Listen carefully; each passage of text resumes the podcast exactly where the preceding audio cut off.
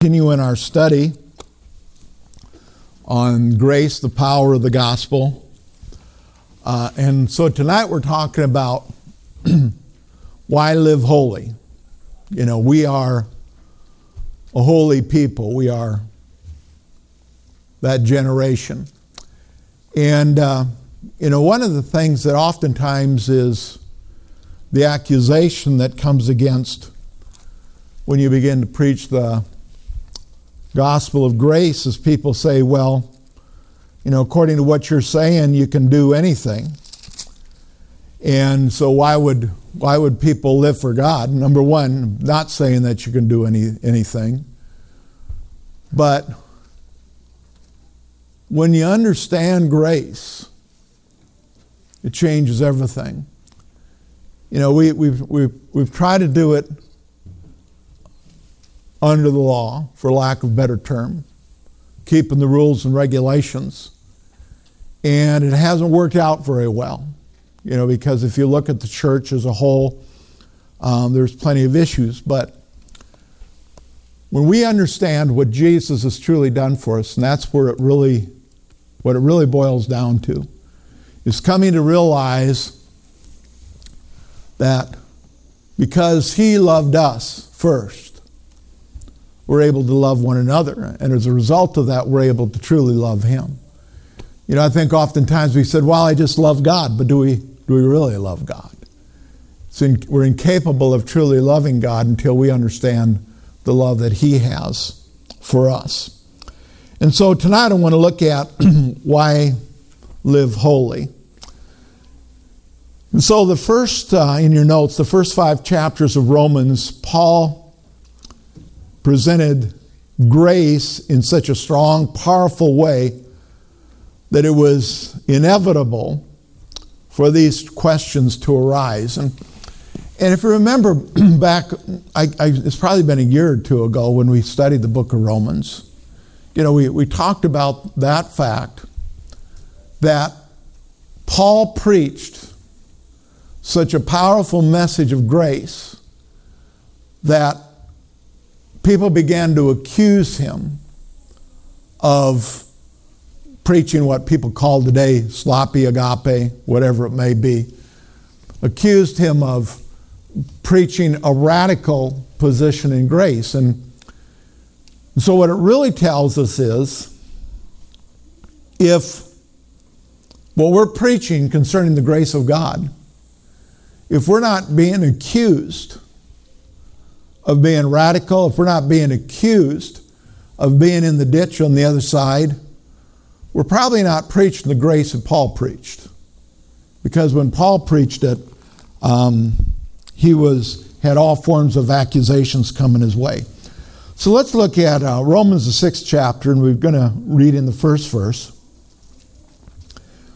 says, "What shall we say then?"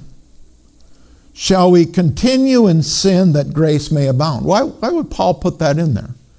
Paul put that in there because that's what people, people were saying. Well, so shall we just continue in, in sin so that, that grace will abound?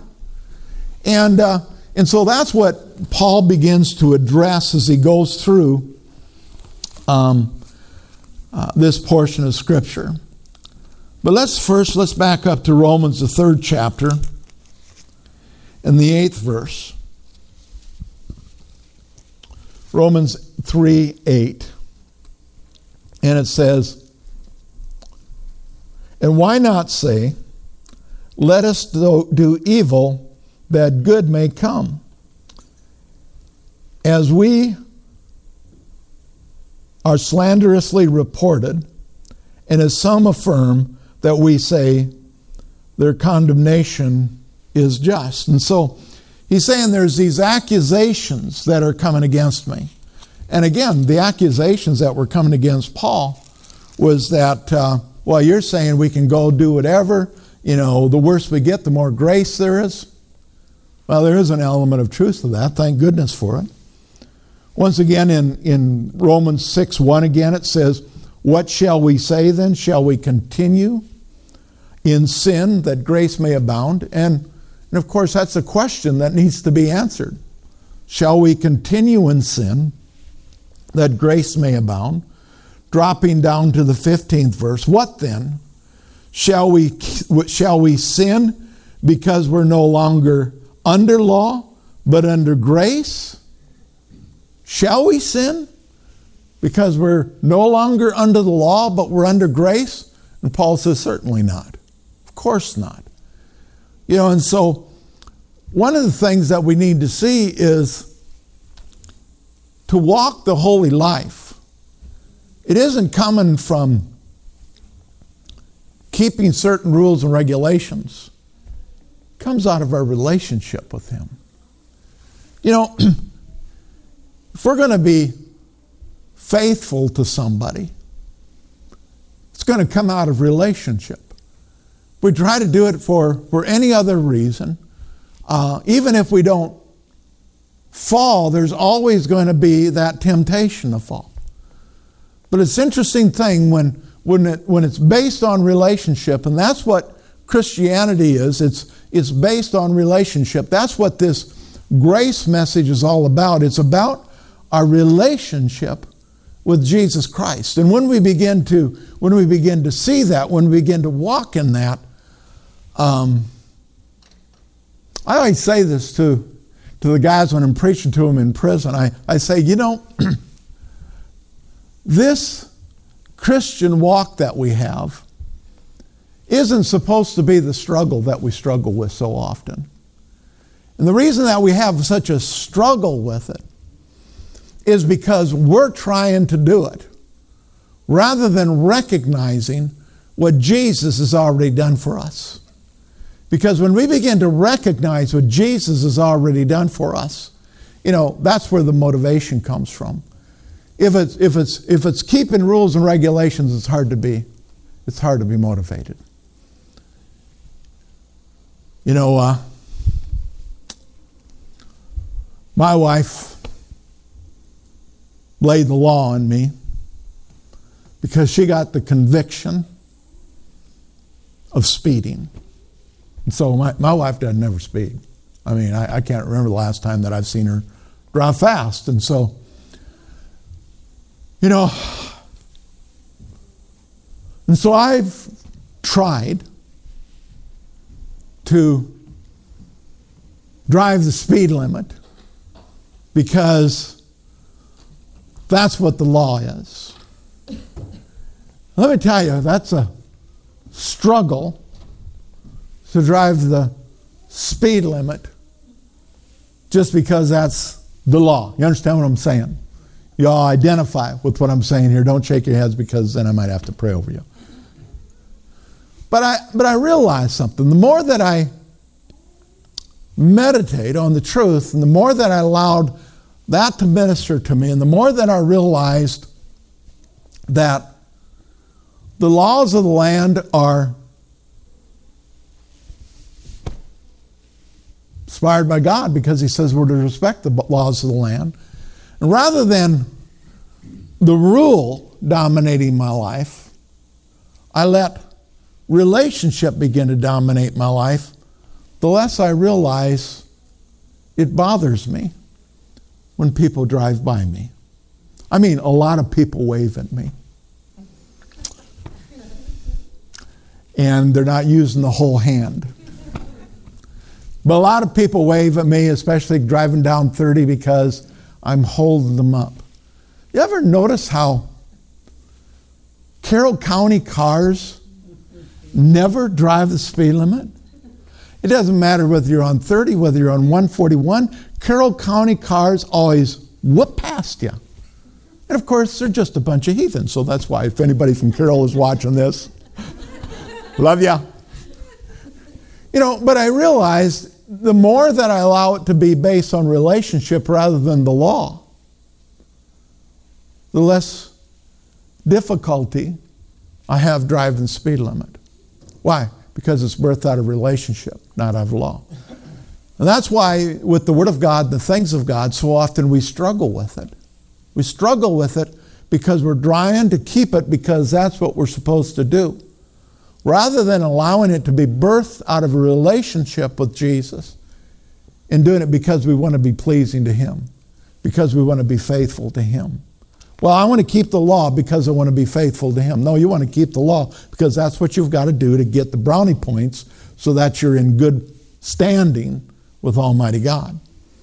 But what grace reveals to us is that we're already in right standing with God. And because I'm in right standing with God, I can do the right thing because it's out of the relationship. It's not out of keeping a do or a don't. Does that make any sense to you? And so uh, here, in, in verse 15, he says, What then? Shall we sin because we are not under the law? Well, I, I guess I can just, I'm not under the law. I've been set free from the law. So I guess I can just speed then because I'm not under the law. Yeah, you can. But then don't come crying to me when you got to pay the fine. Praise the Lord. And he says, Shall we sin because we're no longer under law but under grace? Certainly not. You know, I, I really believe with all my heart that if we really understand grace, the things that we always tried so hard to do, we'll do. But it won't be out of an obligation. It'll be because there's something on the inside of us that wants us to live right, to do the right things. So, Paul, at no point was Paul saying, it's all right then, just, just go out and do whatever you want. You know, in Corinthians, Paul says, you know, all things are lawful, but not all things are profitable. All things are lawful because we're not under the law. So I, I guess that means we can go out and do whatever we want to do. Well, you can, but it's not going to be profitable for you. You know, because there's still going to be consequences. And so because we're walking by grace, it doesn't, it doesn't mean that we're never going to have to, or we will never suffer consequences for something that we do that's foolish and stupid. To go against the laws of God intentionally is foolish and stupid. this is really deep tonight foolish and stupid. But it really is. And there, there's always going to be consequences to it. You know, but it says that all things are lawful. Well, we're not under the law. So there's not going to be transgression, as we talked on Sunday, that's going to be laid to our account. It's not going to be heaped upon us. But that doesn't mean there still won't be consequences when we go away against the principles that God's placed and given us in His Word. That doesn't mean that we're going to lose relationship with Him. It just means we're going to lose out in the blessings that are truly available to us. Let's go back to the second chapter. I mean, the sixth chapter, the second verse. And it begins, it says, Certainly not. Or in the King James Version, it says, God forbid. Should we just go out and sin there? Then it doesn't matter? God forbid. Certainly not. No, that's not what we're going to do. How shall we, now, th- this, this is the key to the whole thing. How shall we, who died to sin, live any longer in it? You know what the biggest, one of the biggest issues in our life is? We don't realize that we're dead to sin. We see sin as being a dominant force in our lives. We don't look at it and realize Jesus defeated that. Whatever it might be that, you know, the Bible talks about the sin that so easily besets us.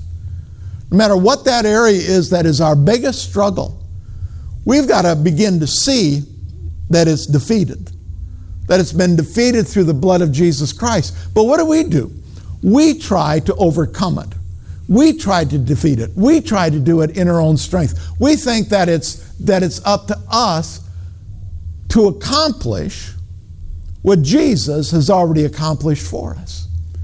And so that's why sin no longer has dominance, it no longer has control in our life.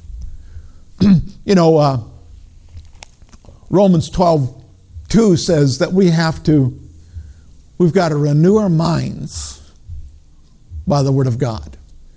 We're all familiar with this. We're, we're, you know, we, we've talked about it so many times how we are a threefold being. We're a spirit, we have a soul, we live in a body. And so, this physical body that we live in, our senses, it's how we interact with this world that we live in, is through our physical bodies. Our spirit man is that part of us that was born again, became a brand new creation in Christ Jesus. Old things have passed away, all things have become new. That's our spirit man. Your, your spirit man is complete. Your spirit man wants to serve God. Your spirit man is victorious. Your spirit man has received all of the graces that have been made available to each and every one of us through the death, burial, and the resurrection of Jesus. All of that belongs to you right now, it's in your spirit.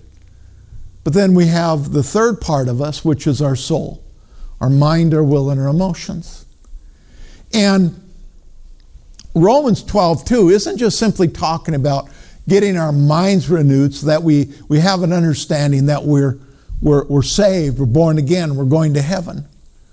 But you know, it's a, it's a lifelong process where we renew our minds to think like Jesus thinks, to have his thoughts, to believe as he believes, to no longer be in that place where we're, we're trying to get what he's already gotten for us.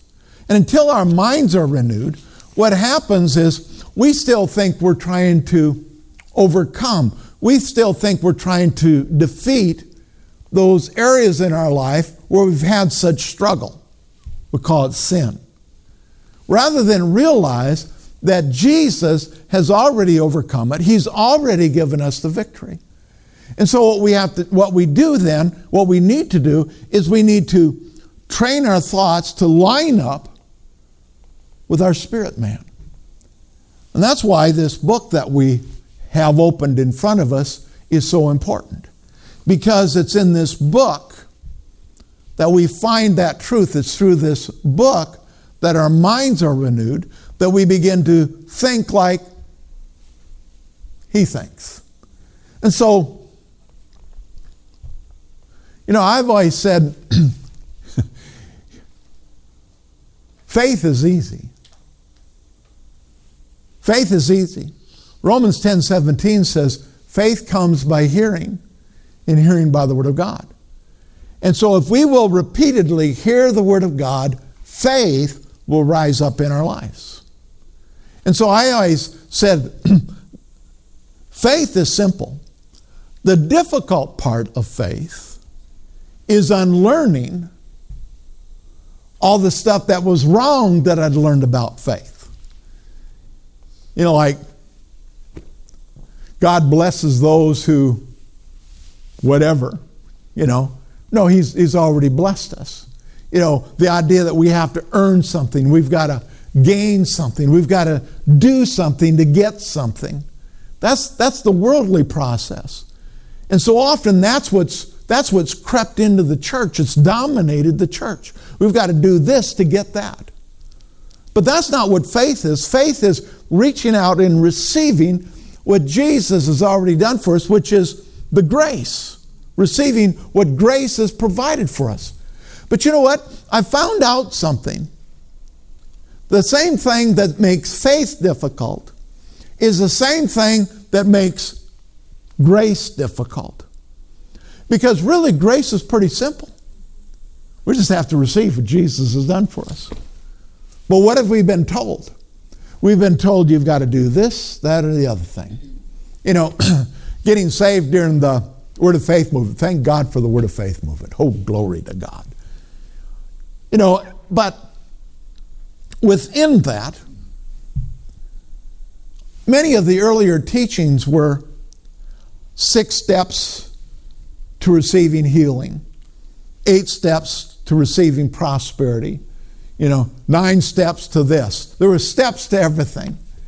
You know, what it was is it was these, these teachers, they were describing the process that they went through to get to the place where they, they realized or were able to see the manifestation of whatever it was that they were believing for take place in their life. Well, the problem with it was, was we thought that if we practiced those same principles, if we took those same steps, it would work in our lives. The only problem is those steps became rules. Those steps became regula- re- regulations. They became rules that we had to keep in order to receive what God had already done for us. Rather than realize what my faith is doing is just simply receiving what Jesus has already done.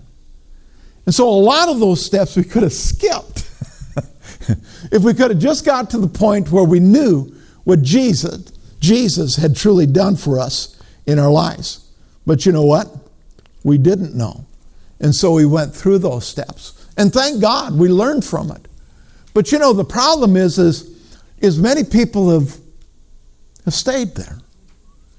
You know, I heard Creflo talking this morning. Creflo was, uh, he's been teaching on um, um, how grace and faith work together, how they're not in conflict with one another, that it, it requires the two of them. And, you know, and he was, he was talking about, and, and I saw so much of this.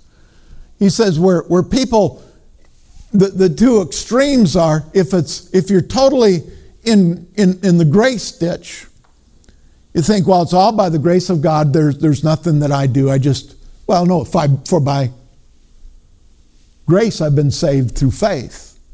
And so faith is still involved in it. There's a part that I play. But he says if you get way over into the, into the faith ditch, ditch what, what happens is you get into you get into a form of works. And what happens with that works then is you get to a place where you begin to think that you have the right and the position to demand God as to what He's supposed to do. There's some places in the Bible where it's talking about faith where it carries the implication of demanding something. But it's never putting a demand on God. It's always putting a demand on the enemy, the evil one. Satan, get your hands off of my kids. Get your hands off of my money. You have no authority here in Jesus' name. Get your hands off of me. But you know what? God's God. We don't, we don't demand God to do anything. And you know, we don't have to. You know why? He wants to do it. And when we get a hold of what Jesus has truly accomplished for us, we begin to realize even if we could, we wouldn't have to demand anything of God because He wants to do it. He wants to bless you and I above and beyond what we could ever think, dream, or, or imagine. So, getting back to our message again why live holy? Well, Paul basically gives us two reasons why a child of God who's been set free from that demonic nature that we carried.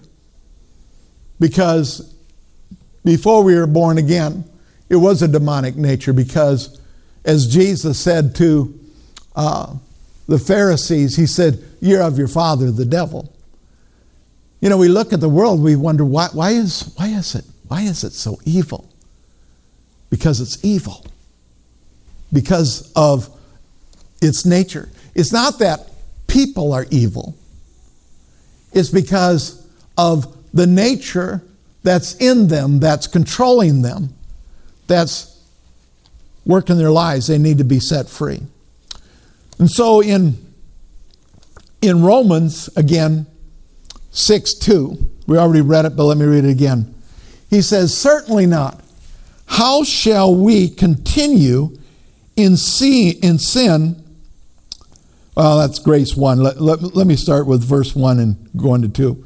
What shall we say then? Shall we continue in sin that grace may abound? Certainly not. How shall we who died to sin any longer be in it? How can we allow it to control? How can we live in it any longer when we've been set free of it? But you know what? We've got to see that we've been set free of it. The second reason is to stop Satan's inroads into our life. Do you know what he wants to do? He wants to steal, kill, and destroy. I know it's not a popular subject. It's never a popular subject when you begin to talk about the fact that we have an adversary that's out to steal, kill, and destroy. But you know, as a believer, we need to be aware of it. We need to recognize that we have an adversary, we have an enemy, the devil, and all of his imps, and they're out to steal, kill, and destroy. And so let's look at verse 15 again. What then? Shall we sin because we're no longer under law but under grace? Certainly not. Of course not. God forbid. Do you not know that to whom you present yourself slaves to obey, you are that one slave whom you obey, whether sin leading to death or of obedience leading to righteousness?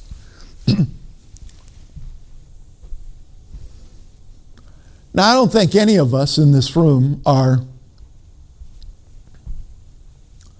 so far removed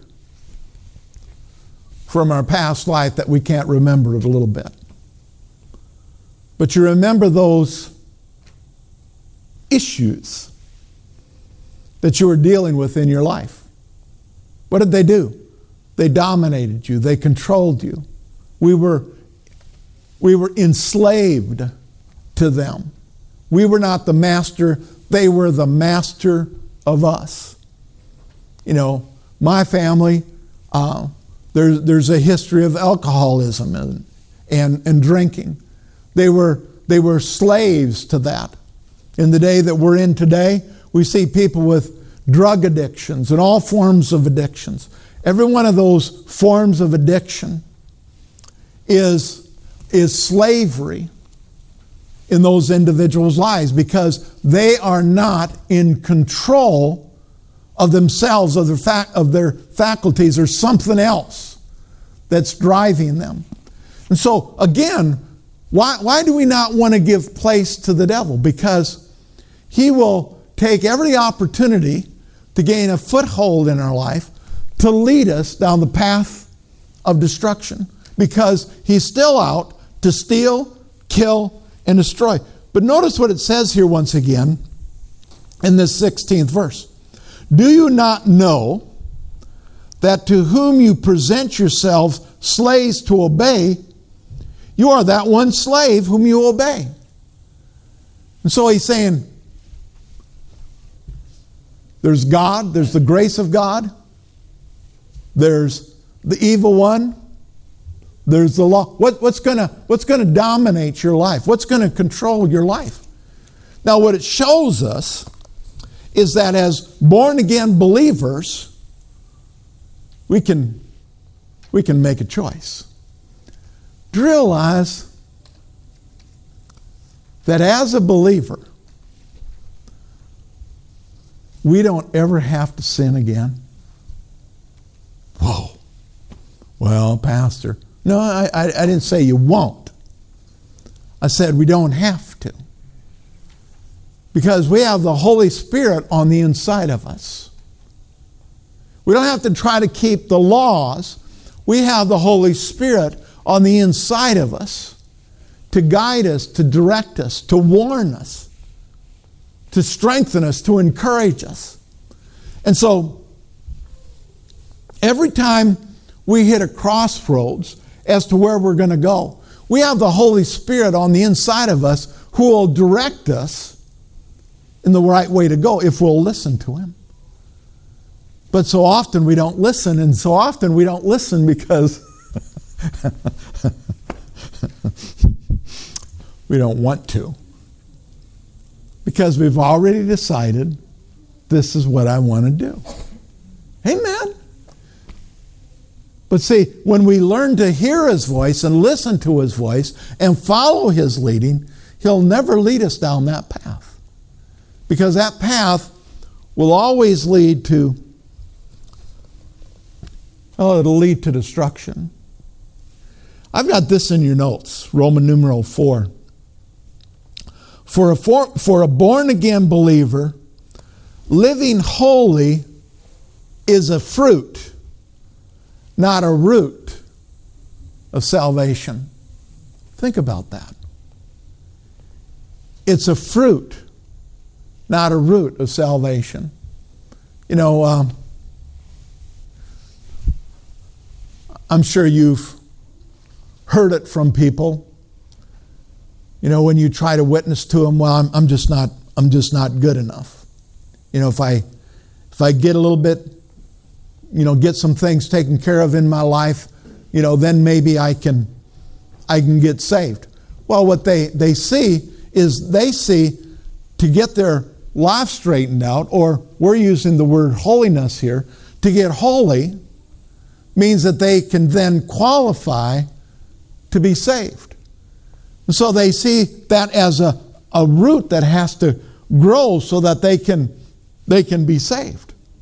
But it's not a root, it's a, it's a fruit. What's a fruit? A fruit is what grows on the tree.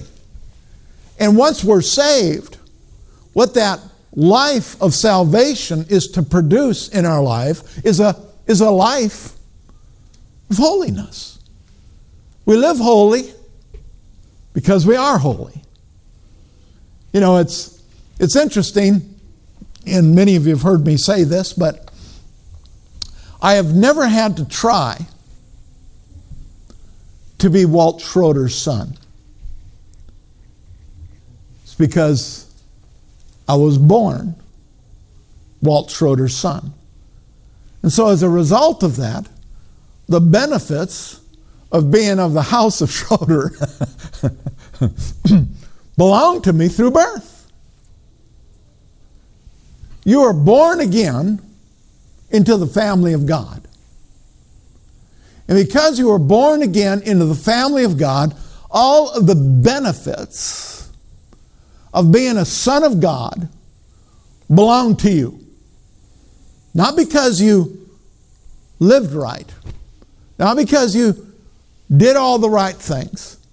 It's a birthright. It's because you were born into that family. And so you need to begin to see yourself. You know, one of the things about Scripture, it's so important that we interpret it properly. And, and, and part of properly interpreting Scripture is looking at it dispensationally or, you know, where are we located in the whole scheme of things. And, and one, of my, one of my favorite stories, parables, that Jesus shares is, uh, is the parable of the prodigal son. I, I just think it's such a beautiful st- uh, account because it, it portrays, you know, the Father is a type of our Father God, and it, it portrays Him so well. But oftentimes, we take something like that and we take it to the extreme. You know, because remember the prodigal son. He was in the pig pen. And it says he comes to his senses. And he says, I'm going to go back to my father. and I'm going to say to my father, I'm no longer worthy to be your, your son, so treat me as one of your servants because my dad's servants have more than enough to eat, and here I am starving. And so he, he got up, and, and it, it's, a, it's a perfect demonstration of, of, of repentance. He gets up and he goes to his father, and he says, Father, I'm no longer worthy to be called your son. Treat me as one of your, as one of your slaves. And the father says, No, we won't have anything, uh, any part of that. Give him a robe, give him a ring for his finger, give him sandals for his feet. The son of mine that was lost has been found. now, it's, it sounds so spiritual. Oh, Father,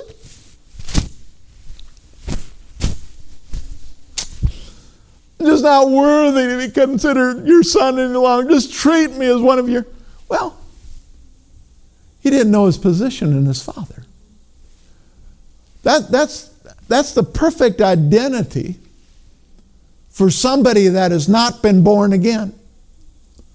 To come to their senses and realize I need to come to Father God and I need to pour my heart out before Him. But you and I, our issue is we don't know who we are in Christ Jesus. We, we never should take that position. I, I mean, we willfully take a position of a servant to serve Him.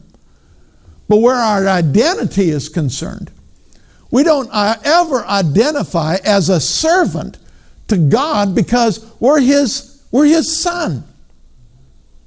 We have the older son who was out in the field and he heard the celebration going on and he comes back and he calls one of the other servants aside and says, What's going on? And he, says, Well, your brother, he's come home and your, your father's throwing a party for him. He couldn't celebrate. Why? Because, Dad, you've never done anything for me. And what did the father say? The father said, Son, all that I have is yours. But see, he didn't identify with him either.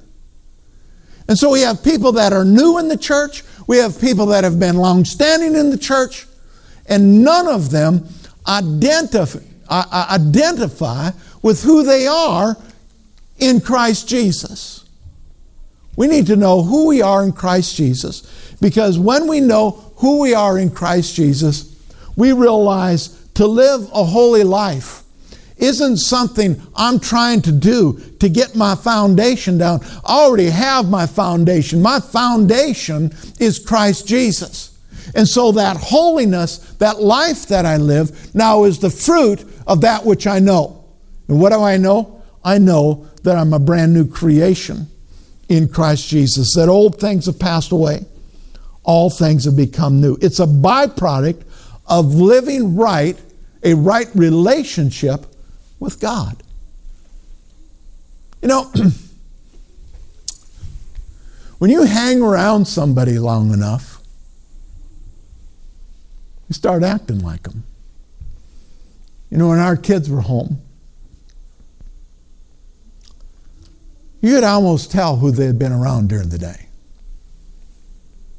because their actions would demonstrate it at night if they're around a bunch of kids that were getting into trouble and so forth and were mouthy and all that kind of stuff, that's that's what would come out of their mouth.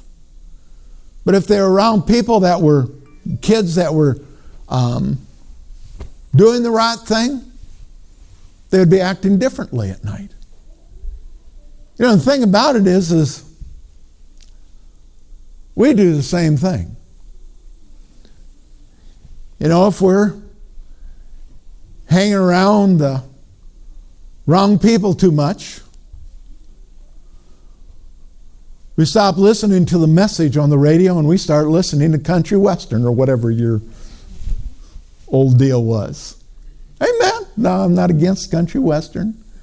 Actually, there's some country western I'd rather listen to than some so called Christian music. You know, they're both filled with doubt and unbelief. One of them you just are more familiar with what you're getting than the other. Okay, so I shouldn't have gone there. You know, but but but what, what we are around is what influences our life. How do we live a holy life? We hang out with Him. We spend time with God. And the more time we spend out, spend with Him, that, that fruit begins to come forth in our life. But if we're if we're feeling like we're in catch up all the time, catching up all the time, not ketchup, why anybody'd want to be in ketchup. Ugh, hate the stuff. but we're always trying to catch up. We're going to find ourselves under the law. And you know what? We're never going to be feeling content. We're never going to be feeling satisfied. We're never going to feel like we're living that life that He's called us to live because we're always trying to get there. But when we begin to realize what God has truly done for us and we begin to walk in it, everything around us begins to change. Let's turn to the book of Hebrews, Hebrews, the 12th chapter. Hebrews, the 12th chapter. In verse 1, it says, Therefore, we also, since we are surrounded by so great a cloud of witnesses, let us lay aside every weight and the sin which so easily ensnares us. And let us run with endurance the race that is set before us. Let us run with endurance the race that is set before us. You know, when we run the race of life, we're to run to win. I mean, I, I don't under, I don't, un, I, I, I say, you know, people that say it's not whether you win or lose that matters, it's how you play the game. That's somebody that's never won. Because if you've ever won, you want to win. You know, some of you, you'd go crazy if you came to our house when we are playing games because nobody plays to lose. Everybody, everybody is playing to win. Do you know why? That's the nature of the game. That's why you that's why you play a game. You know, you may not be the best, but you still play to win. You may end up in a race, you may end up in sixth place out of six, but you're not running for sixth place. If you are, get off the track. No, you're running to win. Even though you know all the odds are against you, you're still running to win. And whatever the sport, whatever it is, you're, you're playing to win. At least that's what we ought to be doing. You know, the only, the only time I give in is when they're under three. Other than that, you know, we're playing to win. And in this game of life, we're playing to win. We're not playing to lose. And so our plan then is to win. Now, if we don't finish in first place, so be it. But we're going to, we're going to play to end up in first place. That's, that's what we do. And so here he says, therefore, we also, since we are surrounded by so great a cloud of witnesses, let us lay aside every weight. We're kind of talking about sin tonight. Sin is weight. Sin holds you back. When you go to a, you know, you, you see people when they're they're working out, they're getting ready for a, a race, they may put, you know, weights on their ankles or whatever to, uh, you know, to so they feel lighter when they run, to strengthen them and so forth. But you know what? When they get into the race, they, they take off every piece of clothing that is acceptable. And some of them, it's not very acceptable, but they do it anyway. You know, but why do they do that? Because they don't want any weight holding them back. So if we're running to win, amen. What do you, what do you mean win? Well, eternal life is decided. Amen. Eternal life is decided. That was decided the moment that we received Jesus Christ as our Lord and Savior. But we're still running a race here on the earth. And this, this, this race that we're running is to live a holy life to bring glory to God. In this race that we're running, to live that holy life, that means we, we, you know, things that would bring sickness or disease or, or lack or poverty or any form of bondage in our life, those things we, we set aside. Why? Because they'll slow us down. They'll slow us down, they'll keep us from accomplishing what God has truly called us to do. And so here he says those weights are sin. And what it does is it it ensnares us. you know, it's an interesting thing about a snare. You don't, an animal doesn't intentionally walk into a snare. You know, the proverb that I was reading, I think was yesterday, is talking about the seductress and how she seducing everybody that walks by and and it talks about the individual that that gets seduced that he, he's like uh, a bird that goes into the snare or the animal that falls into the snare of the trap and the point that it makes is that the animal doesn't know that it's going into the snare. And so what happens is that it gets snared and it's caught and it's too late. Well, that's how that's how sin and so many things in this world are. They're, they're, they're, they're seductive. We don't even realize what we're getting into until we get into it. And then we look back and I won't ask for a show of hands, I'll raise mine for everybody. But I can think back into my life, and there were things that I got involved in. It looked like it was going to be wonderful, it looked like it was going to be so great. And I got into the midst of it, and it was a snare. And once I got into it, it was like I was trapped. And it seemed like there was absolutely no way out. And that's what that's what the enemy wants to do in our life. He makes everything look so appealing. It doesn't really matter. It's not going to hurt anything, just one time. But it's a snare. And it ensnares us, it traps us. I don't believe anybody, when they take that first drink, are intending to be an alcoholic for the rest of their life.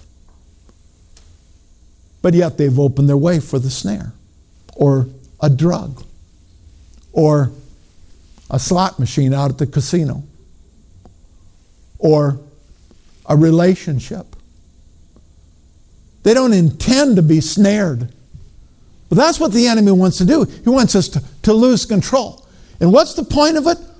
Let's go back here again. Let us lay aside every weight and the sin which so easily besets us. Let us run with endurance the race that is set before us. Why? Because it'll hold us back, it'll weigh us down, it'll keep us from fulfilling the plan, the purpose, the call that God has for each and every one of us in our lives.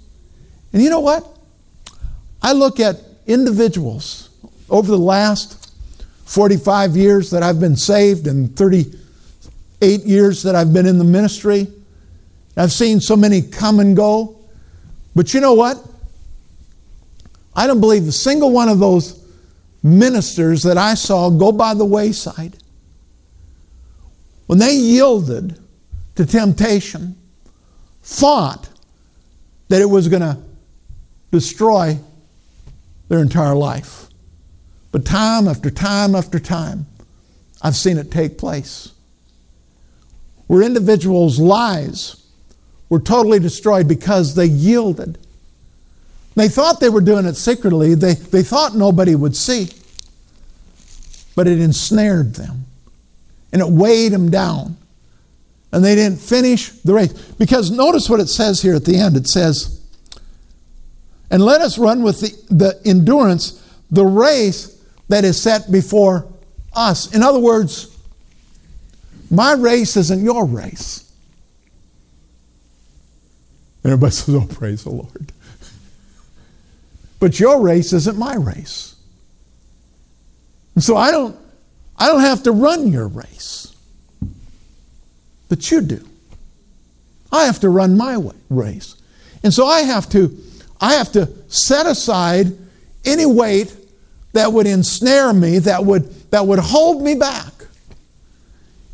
You know, over the years, um,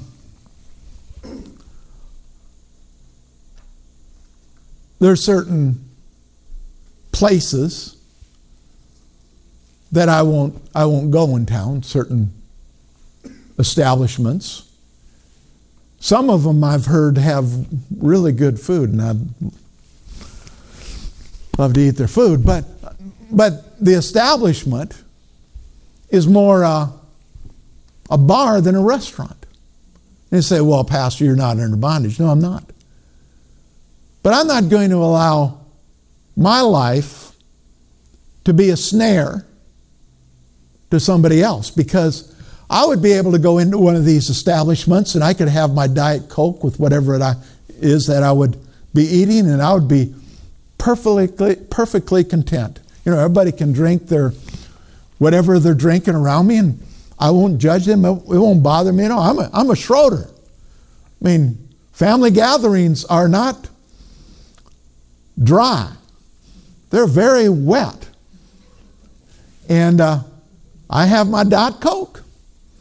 Everybody thinks I'm on the wagon. After 35 years, they'd know that was a big wagon that I'm on. But, uh, but doesn't bother me. But I won't go into some of these establishments because over the years, I've ministered to a lot of guys that have come out of alcoholism or whatever, and they, would, they could see me come out of that establishment and they could say, well, you know, if Pastor Dave can go in there, I can go in there guess what? They wouldn't go in to have a Diet Coke. They'd go in to have something else. And so they're not going to use me as an excuse. See, for me, that would be a weight. If my being so caught up in my own freedom that to be free at the expense of somebody else, that ain't going to happen. I'm not going to allow it to happen because then that would become a weight to me. And so we don't have to run what so so for you that may be perfectly fine. And so I'm not condemning you. I'm not saying you're even doing anything wrong. I'm not even saying it's sin or anything. I'm just saying for me it would be wrong because that was the conviction of the Holy Spirit in my life guess what? He can talk to you if he needs to. And so that's why we depend upon, we rely upon him. According to God's word, your motive is actually more important than your actions. Well, now that goes totally contrary to what we've told people for many, many years. You know, I don't care about your motive. Prove it to me. Show me your actions. Well, that might be true in the world, but that's not how it is in the kingdom of God. Look at what it says here in, in 1 Corinthians 13 3. It says, And though I bestow all my goods to feed the poor, and though I give my body to be burnt, but have not love, it profits me nothing. So, what's he saying? He's saying, you know what? I can do all the right things. But if I'm not doing it out of love, it profits me nothing. Do you know why? Because I'm doing it in my strength. I'm not doing it in faith. I'm not relying upon Him. I'm not dependent upon Him. Should we feed the poor? Sure, we should. But it ought not to be out of obligation. It ought not to be because, well, you know, if you really care about people. You know, and so it's that that shame thing that tries to come, come upon you. You know, when we receive our offerings in church, we don't put a, you You know, I usually read a scripture and share a little something and try to encourage you a little bit to give. But you know what? I don't want you to give because Pastor Dave says you have to give. I want you to give because you want to give. I want you to give because you love what, what we're doing as a church and the ministries that we're supporting as a church. You love that. You love your Father and you want to see His kingdom spread through all the world. And so as a result of that, you give. But you know, I, I found out something. You know, a lot of times within the church, there's this, there's this manipulation. The Bible calls it, not me. Don't get mad at me. The Bible calls it witchcraft. You know, I, have been in, I've been in um, services where they're taking up the offering. And, uh, you know, when I go someplace, I always give. And then they start manipulating. They try to get your biggest gift.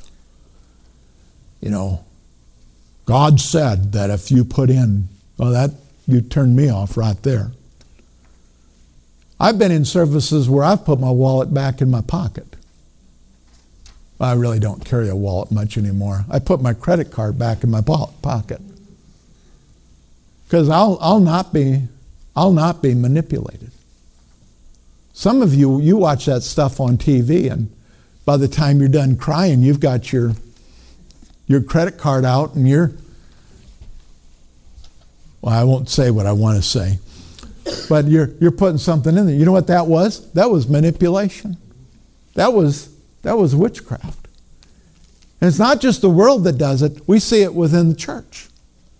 Let me tell you, you are not, as a born again, spirit filled believer, you are not to be manipulated by anybody. You are not to be manipulated by me. You know what the, you know what the hard part about preaching grace rather than law is? I can't manipulate you. Because your blessing in your life isn't a result of what you do. The blessing that you have in your life is a result of what Jesus did for you. And so now, because of what Jesus has done for me, I choose to live a holy, sanctified life. Because of what Jesus did for me, I choose to give. Because of what Jesus did for me, I receive my healing and prosperity and everything else that goes along with it. But it's not about me, it's about what Jesus has done. And so, aren't you glad for Jesus? Why do we live a holy life? Because of what Jesus has done for us because we focus on Him, because we appreciate Him, because we live a life of thanksgiving, we live holy. Not because we're trying to, but because that's our nature, our new nature in Christ Jesus. Amen? God bless you. Have a good evening in Jesus' name.